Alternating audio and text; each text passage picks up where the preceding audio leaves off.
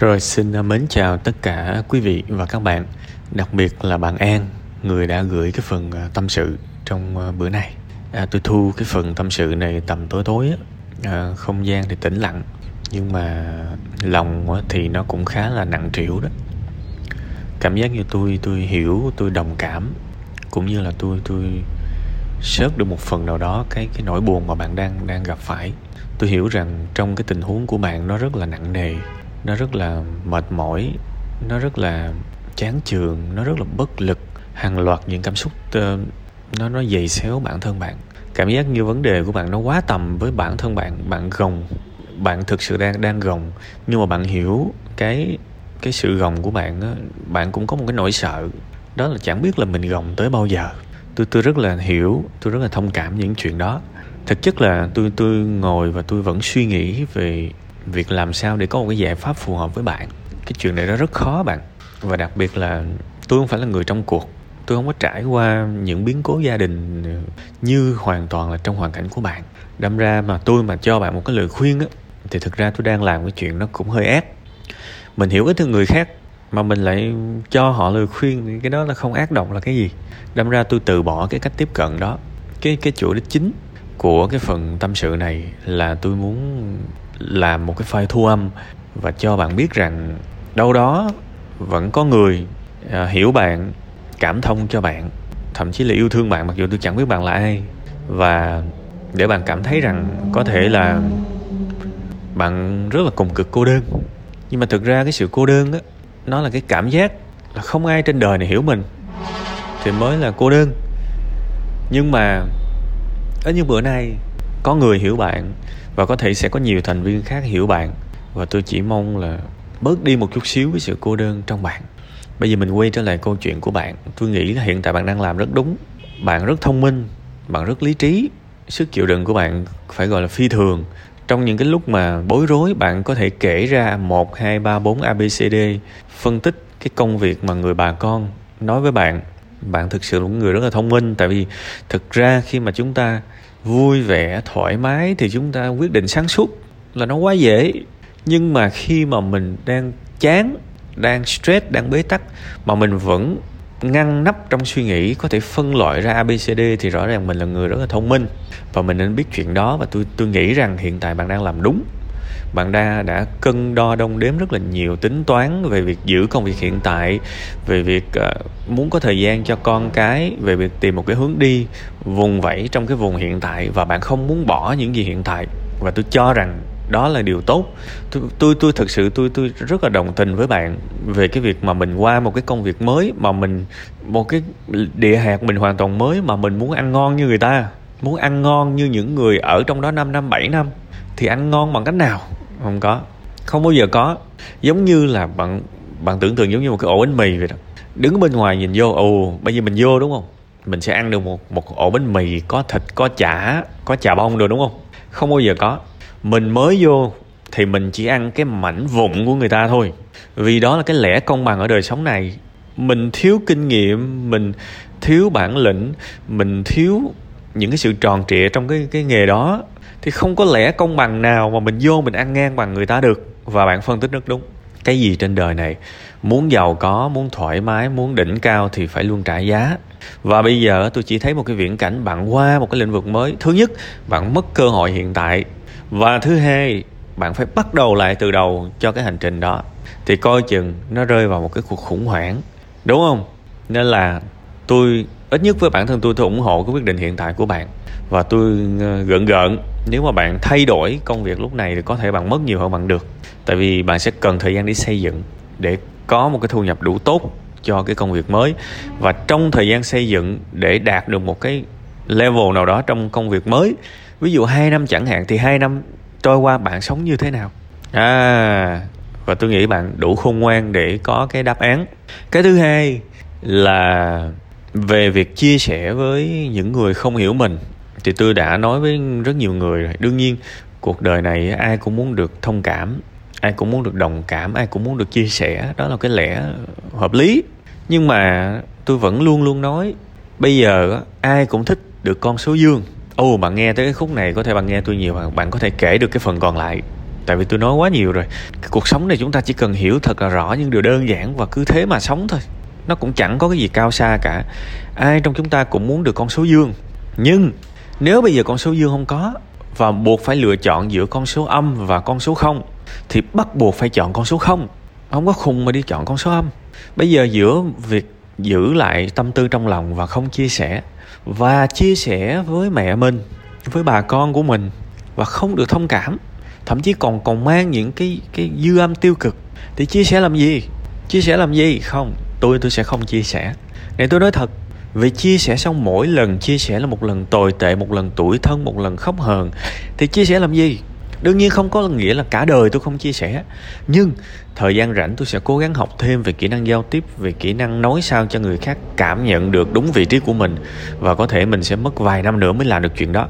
Trong thời gian mình làm được chuyện đó thì mình không chia sẻ.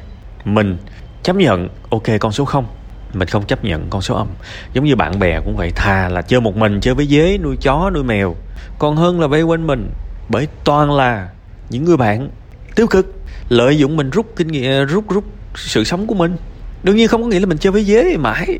Mình âm thầm, mình ủ mưu, mình âm thầm học về kỹ năng thiết lập mối quan hệ để chọn lọc được những người bạn tốt. Có nghĩa là mình tạm thời với số không nhưng mình vẫn hướng tới những con số dương đẹp đẽ.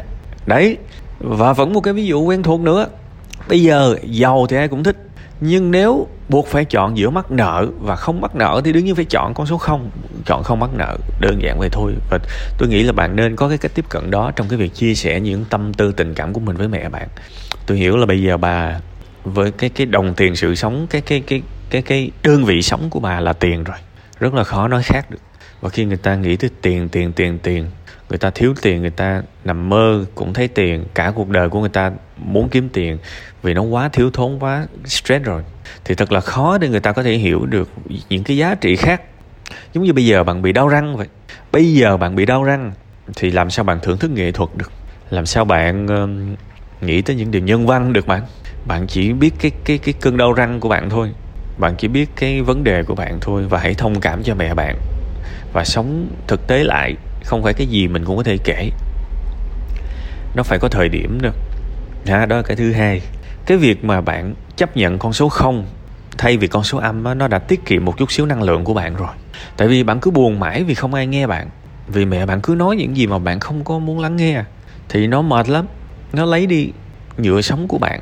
Và có thể vô thức bạn lại giận dữ với con bạn, với chồng bạn, thì mọi thứ hỏng bét, đúng không? Nên phải hiểu là khi mà gọi điện về thì quan tâm được thì quan tâm, hỏi thăm được thì hỏi thăm, nhưng tuyệt đối đừng hy vọng người ta sẽ quan tâm ngược lại mình. Phải nhớ chuyện đó. Cái thứ ba là cái về tiền, về việc giải quyết. Hãy nhớ nha, nãy giờ tôi nói là tôi phân tích và tôi bày tỏ thôi, đây không phải là những lời khuyên đâu nha. Và đương nhiên tôi hiểu, tôi rất là tin tưởng bạn. Thực ra bạn là cái người, bạn là người rất đáng tin, thực, thực chất luôn á. Có thể chúng ta không tiếp xúc với nhau, nhưng chỉ cần qua văn phong, qua suy nghĩ, tôi hiểu rằng bạn là người đáng tin.